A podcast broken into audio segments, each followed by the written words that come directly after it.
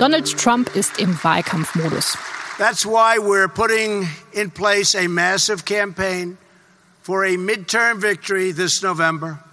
We will need to elect more members of Congress who will protect life, support our military, secure our borders, and grow our economy and continue making America great again. Er sammelt Spenden ein, hält in großen Hallen wichtige Reden und zieht über seine Gegner her, die Demokraten. Denn im Herbst stehen in den USA die Midterms an, die Wahl in der Mitte seiner Amtszeit. Er steht dabei nicht selber zur Wahl, aber dafür alle 435 Sitze im Repräsentantenhaus und ein Drittel der Mandate im Senat. Bis jetzt haben die Republikaner die Mehrheit in beiden Kammern und können so auch ohne die Demokraten viele Gesetzesänderungen durchbringen. Nach den Wahlen im November könnte das aber theoretisch vorbei sein. Und das weiß auch Donald Trump.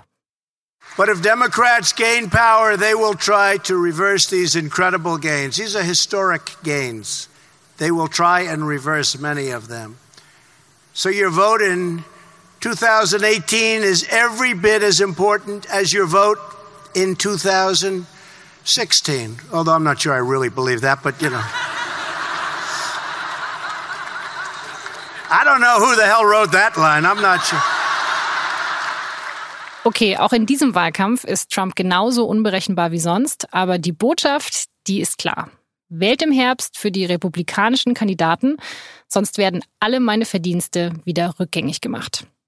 Aber was ist die Botschaft seiner Gegner? Was ist die Botschaft der Demokraten? Außer, dass sie Trump ablösen wollen. Darüber möchte ich heute mit Thorsten Denkler sprechen. Thorsten ist Korrespondent für die SZ in New York und hat seit 2017 den doch sehr schwierigen Job, uns jede Woche zu erklären, was da eigentlich in den USA los ist. Wie gut sind die US-Demokraten nach knapp eineinhalb Jahren Trump aufgestellt? Das wollen wir heute bei Das Thema klären. Mein Name ist Laura Terberl und los geht es nach einer kurzen Nachricht unseres Partners. Dieser Podcast wird unterstützt von der Deutschen Flugsicherung. Drei Millionen Flugzeuge sind jährlich im deutschen Luftraum unterwegs. Damit alle sicher und pünktlich ankommen, gibt es Fluglotsen. Sie lenken den Verkehr und behalten den Überblick über alle Starts, Landungen und Überflüge. Fluglotsen sind permanent über Funk mit den Piloten verbunden. So führen sie die Flugzeuge sicher durch den Luftraum. Dieser Job bedeutet große Verantwortung und bietet viel Abwechslung, außerdem richtig gute Zukunftsaussichten. Und er ist eine echte Alternative zum Studium. Noch sind in diesem Jahr Ausbildungsplätze frei. Interessiert? Dann bewerben Sie sich jetzt, werden Sie Fluglotse auf karriere.dfs.de.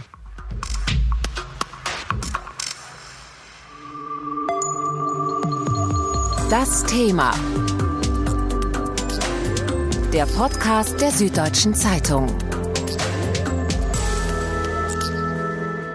Ich spreche jetzt mit Thorsten Denkler, zugeschaltet aus New York. Hallo Thorsten. Hallo Laura. Während Trump die Nachrichten gefühlt jeden Tag dominiert, hört man von den US-Demokraten ja vergleichsweise wenig. Woran liegt das? Zum einen sind Demokraten ja in Opposition. Das ist sozusagen ganz typisch für eine Opposition, dass man von ihnen weniger mitbekommt, weil sie ja eigentlich nur reagieren können auf das, was passiert. Sie haben kaum Gestaltungsmacht.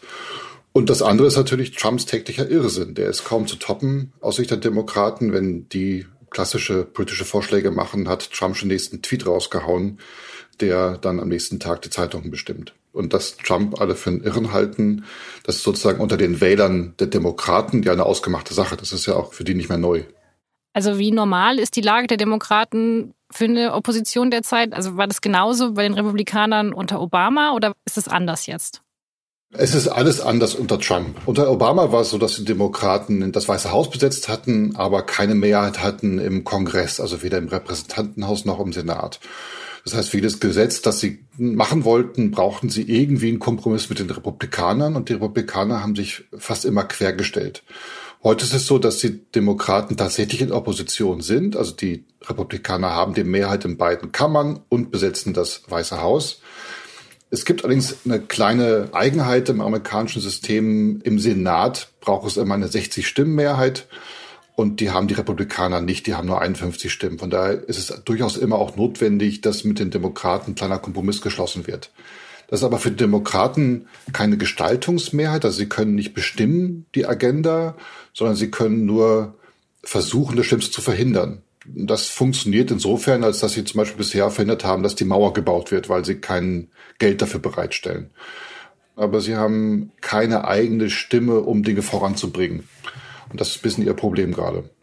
Also die Demokraten machen jetzt keinen schlechten Job in der Opposition, aber sie können dann einfach nicht so viel machen. Sie konzentrieren sich nach meiner Ansicht zu sehr darauf, Trump zu bashen, gegen Trump vorzugehen und Trump zum Thema zu machen, als tatsächlich darauf, ihre Positionen, ihre Konzepte vorzustellen, was aber vor allen Dingen auch daran liegt, dass sie keine klare Richtung haben, dass sie nicht genau wissen, wo sie hinwollen. Wollen sie versuchen, enttäuschte Trump-Wähler zu gewinnen, dann müssen sie eine andere politische Agenda vorstellen, als wenn sie versuchen würden, neue Wähler zu finden, die vielleicht bisher gar nicht gewählt haben und vielleicht eher darauf anspringen würden, wenn soziale Themen angesprochen werden. Und da sind sich die Demokraten nicht ganz einig, wie das voranstatten gehen soll. Ich finde es ja auch ziemlich überraschend, dass Trumps Zustimmungswerte ja momentan wieder steigen. Also er ist gar nicht so unbeliebt, er hat eine starke Unterstützerbasis. Liegt es auch daran, dass die Demokraten irgendwie nicht so richtig in dieser Oppositionsrolle ankommen? Oder ja, woran liegt das? Also wenn man sich die Umfragewerte für Trump angeht, geht es immer um so Approval Ratings, das heißt Zustimmungswerte zu seiner Arbeit. Und die sind nach wie vor auf historischem Tiefstand. Kein Präsident seit Truman hat schlechtere Umfragewerte gehabt wie Trump zu diesem Zeitpunkt der Präsidentschaft. Wenn sie jetzt ein bisschen steigen, liegt es ein bisschen daran, dass Trump ja durchaus liefert im Sinne der Republikaner oder seiner Wählerbasis. Also was wir als für schlimm halten, Ausstieg aus dem Iran-Deal, Ausstieg aus dem Klimaabkommen, diese Steuerreform, die vor allem den Reichen nützt, das sind ja alles Dinge, die Trump durchaus erreicht hat. Und zum anderen hat er, haben die USA ganz gute Wirtschaftsdaten im Moment. Die Arbeitslosenzahlen gehen zurück und die Wirtschaft brummt. Und darauf kann er sich berufen und sagen, das ist alles meins. Stimmt nicht alles. Vieles davon ist auch noch immer noch von Obama initiiert. Aber das hilft ihm sozusagen, dass die Umfragewerte nicht noch weiter in den Keller rauschen. Das heißt, seine Basis ist stabil. Und das andere ist, dass alles, was sozusagen über Trump an Skandalen rauskommt, innerhalb seiner Kernwählerbasis immer als Lüge diffamiert wird. Das ist grundsätzlich nicht wahr. Und damit kämpfen die US-Medien, damit kämpfen Demokraten, weil sie diese Mauer der Nichtkenntnisnahme einfach nicht durchbrechen können. Die Halbzeitwahlen im November, die Midterms, entscheiden, ob Trump danach durchregieren kann oder ob er seine innenpolitische Agenda deutlich abspecken muss. Noch haben in beiden Kammern die Republikaner die meisten Sitze. Die Demokraten müssen sich anstrengen, um den Republikanern Sitze abzunehmen. Den Republikanern dagegen reicht es, wenn sie ihre Sitze verteidigen. Und klar, der Trump-Faktor, der wird viele liberale Wähler zu ohne befördern, die Trump abstrafen wollen. Das reicht aber nicht. Das sagt zumindest Chuck Schumer, der die Demokraten im Senat anführt. You cannot just run against Donald Trump. And it is the job of we Democrats to put together a strong, cohesive economic group of proposals aimed at the middle class and those struggling to get there. Das versucht die Parteiführung gerade als Thema zu setzen. Eine gut funktionierende Wirtschaft mit guten Jobs für den Mittelklasse-Amerikaner.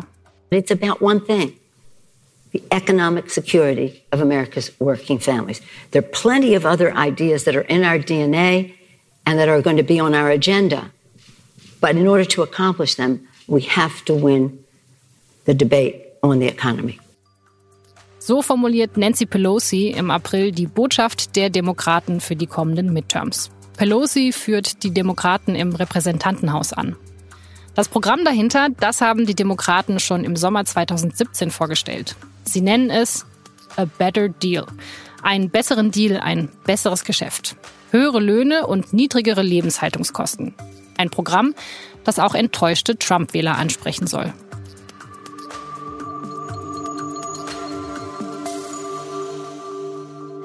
Thorsten, wieso setzen die Demokraten so stark auf das Thema Wirtschaft? Also für mich ist dieses A Better Deal ja schon sehr, sehr nah dran an der Rhetorik von Trump.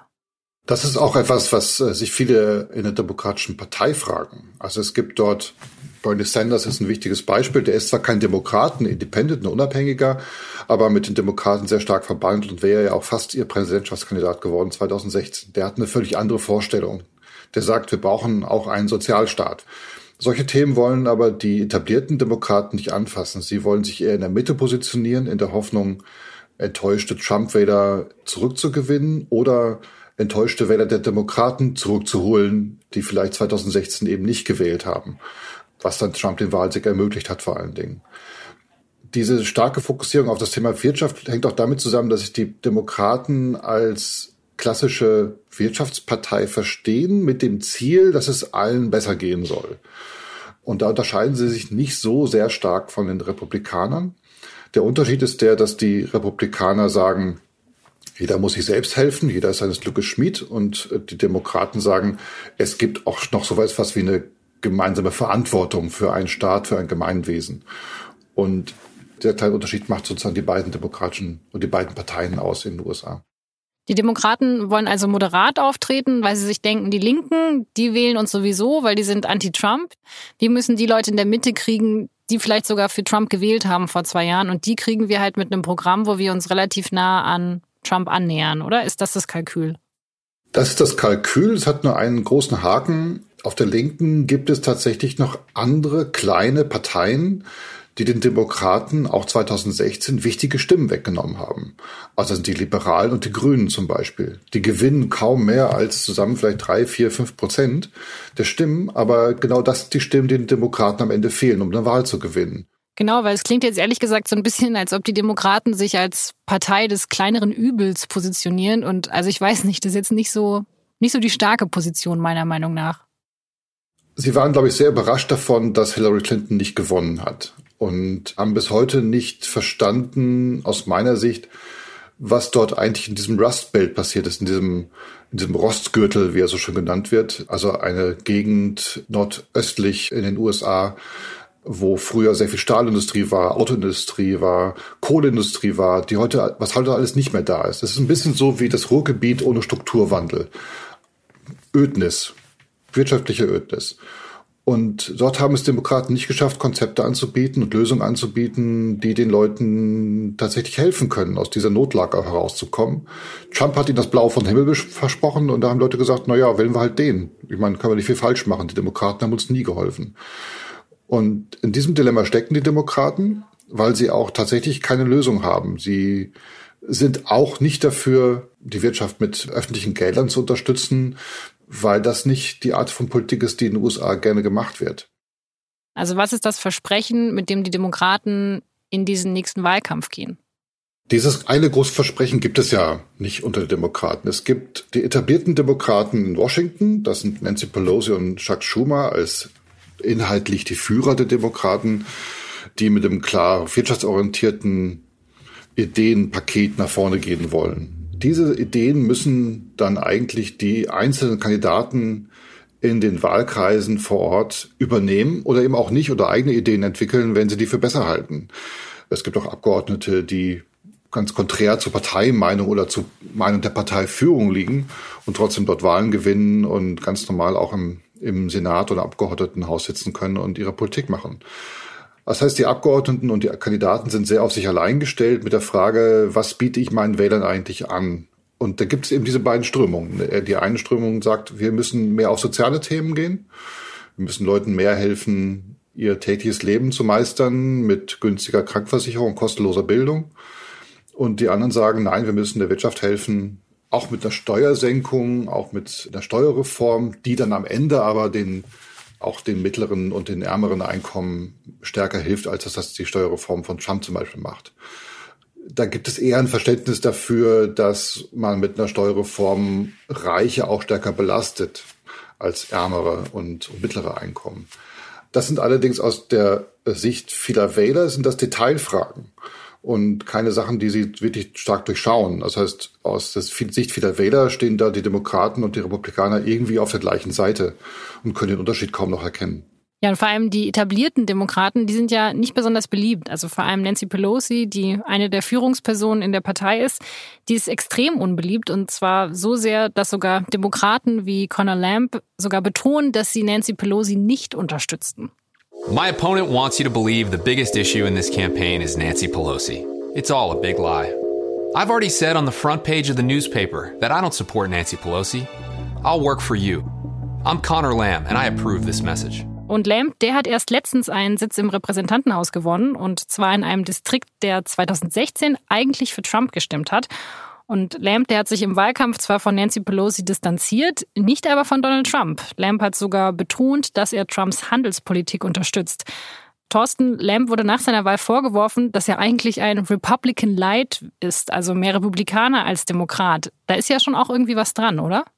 Erstmal muss man sagen, zu seiner Entlastung, das ist ein Vorwurf oder sagen wir eine Feststellung, die vor allen Dingen Republikaner machen, um den Wähler weiß zu machen, na irgendwie Lamb war irgendwie schon einer von uns irgendwie, nur in der falschen Partei. Tatsächlich hat er keinen Trump-Wahlkampf gemacht. Was er nicht gemacht hat, er hat Trump nicht angegriffen, womit er auch gesagt hat, ich sage euch, liebe Wähler, die ihr Trump gewählt habt, sehr viele von euch, ich verurteile euch nicht dafür. Er hat eine klare Haltung zur Handelspolitik, die deckt sich zum Teil mit dem, was im Weißen Haus passiert, aber daraus abzuleiten, er sei eigentlich ein, ein Trump-Guy, wäre wahrscheinlich zu weit. Was er geschafft hat, ist dort, dass er die Menschen in diesem wirtschaftlich sehr schwierigen Wahlkreis mitgenommen hat, er hat ihre Probleme verstanden offenbar und er ist ja auch in einem Wahlkreis angetreten, wo die Demokraten äh, in zwei Wahlen hintereinander gar keinen eigenen Kandidaten mehr aufgestellt haben, weil die Republikaner dort so hoch gewonnen haben. Vielleicht ist er in diesem Wahlkreis, der von klassischer Arbeiterschaft geprägt ist, der bessere Demokrat oder vielleicht deutlich mehr ein Demokrat als viele Demokraten in Washington. Das könnte ja vielleicht ein Erfolgsrezept sein für andere Kandidaten, dass man sich eben nicht nur von den Republikanern distanziert, sondern auch von seiner eigenen Partei. Also Hauptsache, man distanziert sich von beiden Großparteien und ja so ein bisschen als, als unabhängiger Kandidat, der einfach für die Menschen da ist. Ja, das könnte ein, ein großer Punkt sein. Obama war ein, ein Ausnahmefall sozusagen für die Demokraten, weil er glaubhaft einen Wechsel versprochen hat in der, in der Politik. Hillary Clinton war das krasse Gegenteil. Hillary Clinton ist seit ewigen Zeit in der Politik. Ihr Mann Bill Clinton hat in seiner Präsidentschaft dafür gesorgt, dass dieser ganze Wahnsinn um äh, Zockerei an den Börsen erst stattfinden konnte. Das haben die Leute nicht vergessen. Also sie wissen schon, dass die Demokraten die USA ganz schön tief in den Mist getrieben haben. Und Obama konnte das nicht alles aufräumen, weil er nicht die Mehrheit hatte im Kongress. Aber ihm wurde noch geglaubt, dass er das tun kann. Aber mit der neuen Kandidatin Clinton ist das Vertrauen wieder verspielt worden von Demokraten. Es war einfach die falsche Kandidatin. Und wenn jetzt Kandidaten kommen, wie Lamb dort, dann kann er versuchen, sozusagen dieses zerbrochene Vertrauen zu kitten, indem er glaubhaft vermittelt, wir haben das verstanden. Ihr werdet nicht alleingelassen von uns, ihr müsst nicht mehr Trump wählen, ihr müsst nicht Republikaner wählen, weil die tun sowieso nichts für euch, aber wir haben mit Sicherheit einiges falsch gemacht, aber wir versuchen euch zu hören. Das würde ja auch bedeuten, dass die Leute vor allem, naja, neue Politiker wählen. Also jemand, der noch nicht Ewigkeiten in Washington sitzt, sondern irgendwie zum ersten Mal kandidiert. Gerade laufen ja die Primaries, die Vorwahlen, bei denen festgelegt wird, wer quasi nachher der Kandidat für die Midterms ist im Herbst. Ist das da auch ein Trend, dass eben viele Leute kandidieren oder viele Leute diese Primaries gewinnen, die eben zum ersten Mal antreten? Absolut. Also es gibt eine Beobachtung ist die, dass wahnsinnig viele Frauen antreten, gerade auf demokratischer Seite und versuchen, sich nominieren zu lassen für die Partei, sei es fürs Repräsentantenhaus, für den Senat oder auch lokal vor Ort. Es hat gerade eine Frau, eine ehemalige Kampffliegerin der Marines, völlige Außenseiterin, die Nominierung gewonnen in einem Wahlkreis in Kentucky. Und ja, die Leute sind eher darauf aus, neue Gesichter zu finden, die unverbraucht sind, die sich nicht in Anführungszeichen schuldig gemacht haben, das Geld großer Spender zu nehmen, sondern auf eigene Faust versuchen, ihr Glück zu finden in den Wahlen. Also Veteranen sind ja, glaube ich, besonders viele dabei diesmal, wo man ja eigentlich davon ausgehen würde, dass die für die Republikaner kandidieren, aber jetzt diesmal bei den Demokraten. Ja, das ist auch ein, auch ein Trend, den man beobachten kann. Ist, ist es so, dass in den USA Soldaten hoch angesehen sind. Die werden erstmal als durchaus ehrenvoll wahrgenommen. Die haben Verantwortung übernommen für das Land. Und wenn die dann gleichzeitig Demokraten sind und für die Belange der Menschen eintreten, ist das eine ganz gute Mischung für die Partei. Es gibt zum Beispiel in West Virginia einen Kandidat, der heißt Richard Ojeda. Und der sieht ganz klassisch aus wie so ein Marine. Also muskelbepackt, Tattoos auf dem Rücken, hat diesen Marine-Haarschnitt, also sehr kurz mit so einem Irokesen-Top auf dem Kopf. Und der spricht aber die Sprache der Leute. Der will die Partei als Arbeiterpartei etablieren und sie sozusagen zu alten Wurzeln zurückbringen und kommt damit super an in, den, in West Virginia und hat die Vorwahl dort für die Demokraten sehr klar gewonnen. Also was würdest du sagen, wie gut sind die Demokraten jetzt momentan aufgestellt für diese Midterms im November? So gut, dass es eigentlich mit dem Teufel zugehen müsste, wenn sie nicht gewinnen, die Wahl. Allerdings gibt es sehr viele Risiken, die sie offenbar noch nicht ganz bereit sind wahrzunehmen, zu erkennen. Geld ist genug da. Also sie haben, sehr, sehr viele Kleinspenden, seitdem äh, Trump an der Macht ist. Da fließt Geld ohne Ende auch in die, in die Demokraten hinein. Das ist nicht das Problem.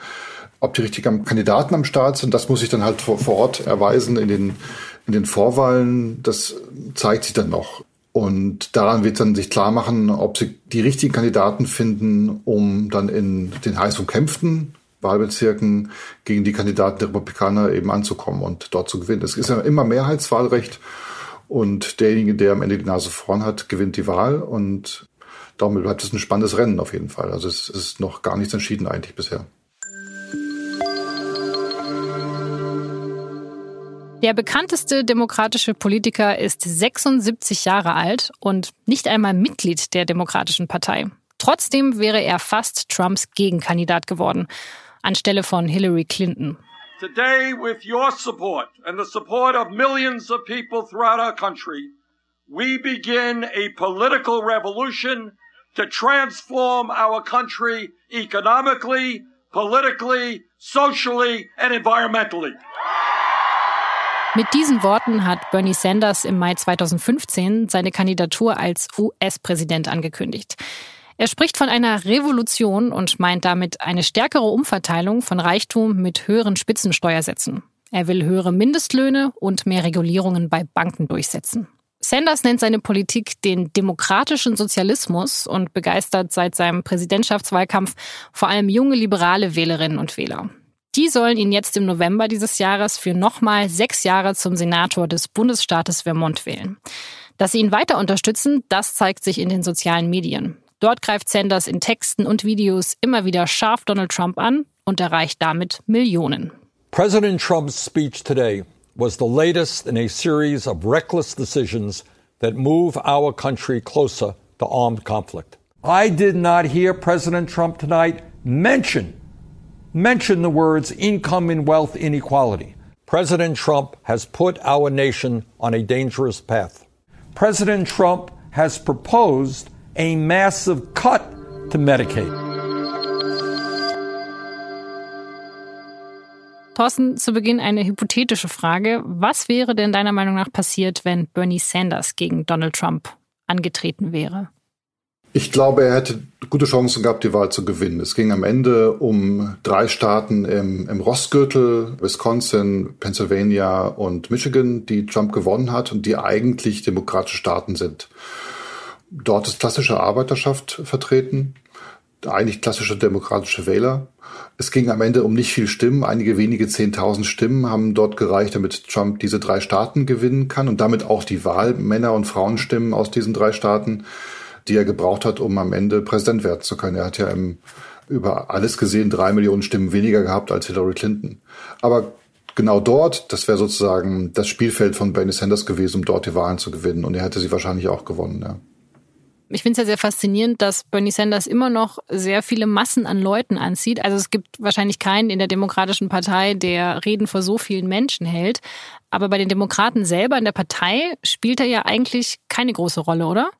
Na, ist ja kein Parteimitglied. Er ist ja ein Unabhängiger. Parteien sind ja in den USA eher Sammlungsbewegungen und keine starren Konstrukte, wie man es aus Deutschland kennt. Aber er spielt als Einflussgeber oder als, als Stimme eine ganz wichtige Rolle, weil viele Demokraten auf der linken Seite der Partei durchaus richtig finden, was er sagt. Und wenn er zum Beispiel im, im Senat einen, einen Vorschlag macht, eine einheitliche Krankenversicherung für alle, einzuführen. Dann hat er damit vor ein paar Jahren noch vielleicht nur ein, zwei Stimmen dafür bekommen, die ihn dann so unterstützt haben. Heute waren, beim letzten Mal waren es, ich glaube, im, im mittleren zweistelligen Bereich die Anzahl der Unterstützer, was eine ganze Menge ist und wo viele Demokraten auch dabei waren. Also seine Positionen gewinnen an Stärke. Das sehen auch die demokratischen Führer, wissen aber nach wie vor nicht so richtig, wie sie damit umgehen sollen. Aber was jetzt so die programmatische Arbeit bei den Demokraten angeht, also wenn die wirklich jetzt mal überlegen, was könnte unsere Botschaft sein, womit wollen wir die Wähler überzeugen, also in diese Prozesse ist Bernie Sanders natürlich überhaupt nicht eingebunden. Nee, da ist er nicht eingebunden. Da gilt er eher als Außenseiter, der zwar in Parteigremien mitreden darf, aber ähm, seine Positionen sind nach Ansicht der demokratischen Führer eher Minderheitenposition in der Partei. Interessanterweise ist es so, dass das, was, was für uns so normal ist, also auch aus europäischer Sicht, ein Sozialstaat, der auf irgendeine Weise für alle irgendwie sorgt, ist in den USA auch unter Demokraten keine Idee, die jetzt sofort Jubel findet. Ist schnell unter, unter Kommunismusverdacht und Sozialismusverdacht. Und das ist etwas, womit auch Bernie Sanders dann zu kämpfen hat, weil das ist er eigentlich tatsächlich nicht. Er sagt nur, es ist eigentlich eine Frage von gesundem Menschenverstand, dafür zu sorgen, dass alle Menschen krankenversichert sind und das möglichst irgendwie bezahlbar. Und dafür muss man eben Steuer erhöhen. Und dann hakt schon wieder aus, weil viele Menschen in den USA zahlen sehr ungern Steuern, weil sie nicht finden, dass der Staat darüber bestimmen soll, was mit ihren Einkünften passiert.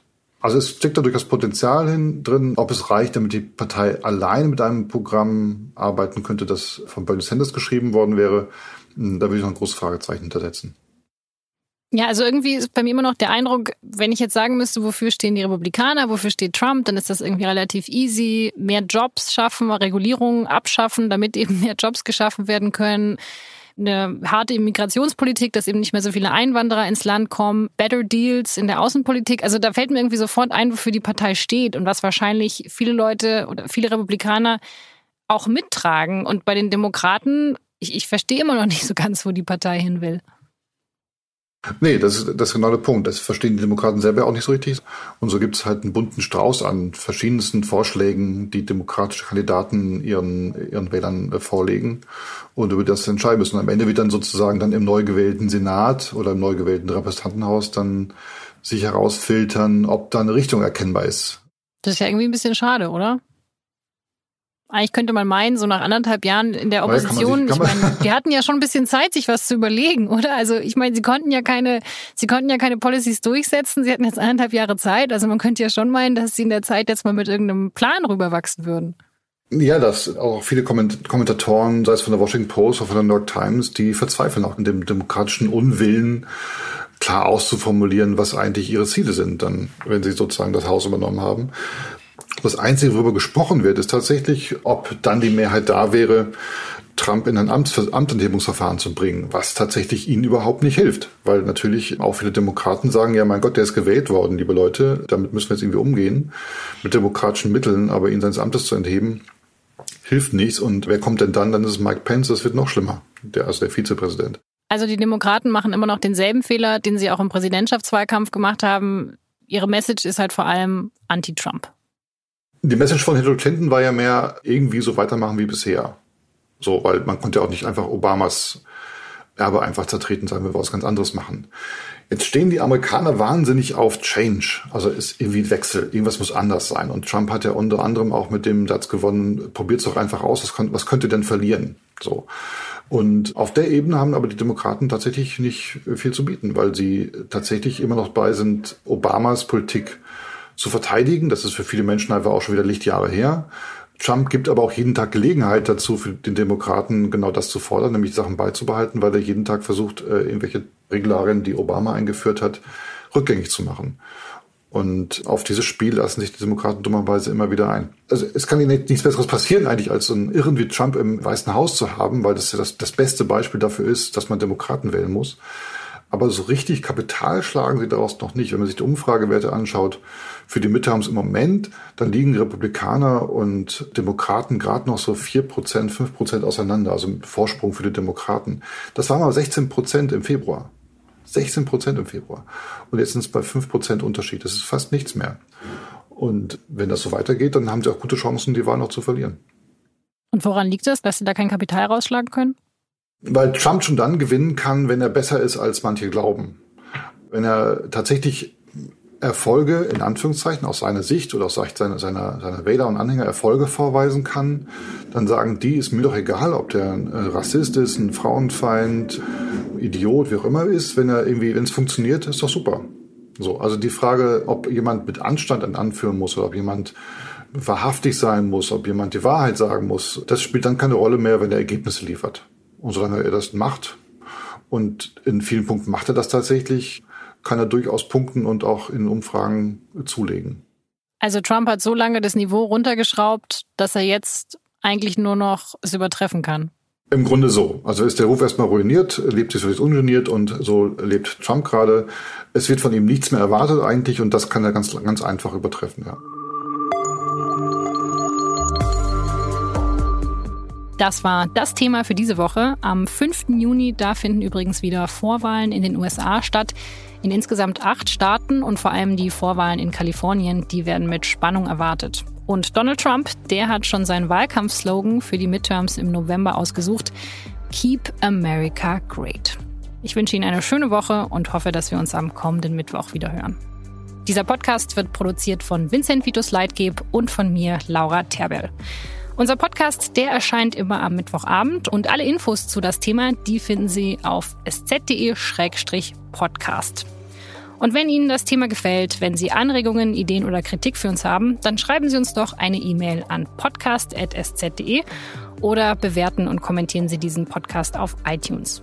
Ich sage ganz herzlichen Dank fürs Zuhören. Bis nächste Woche.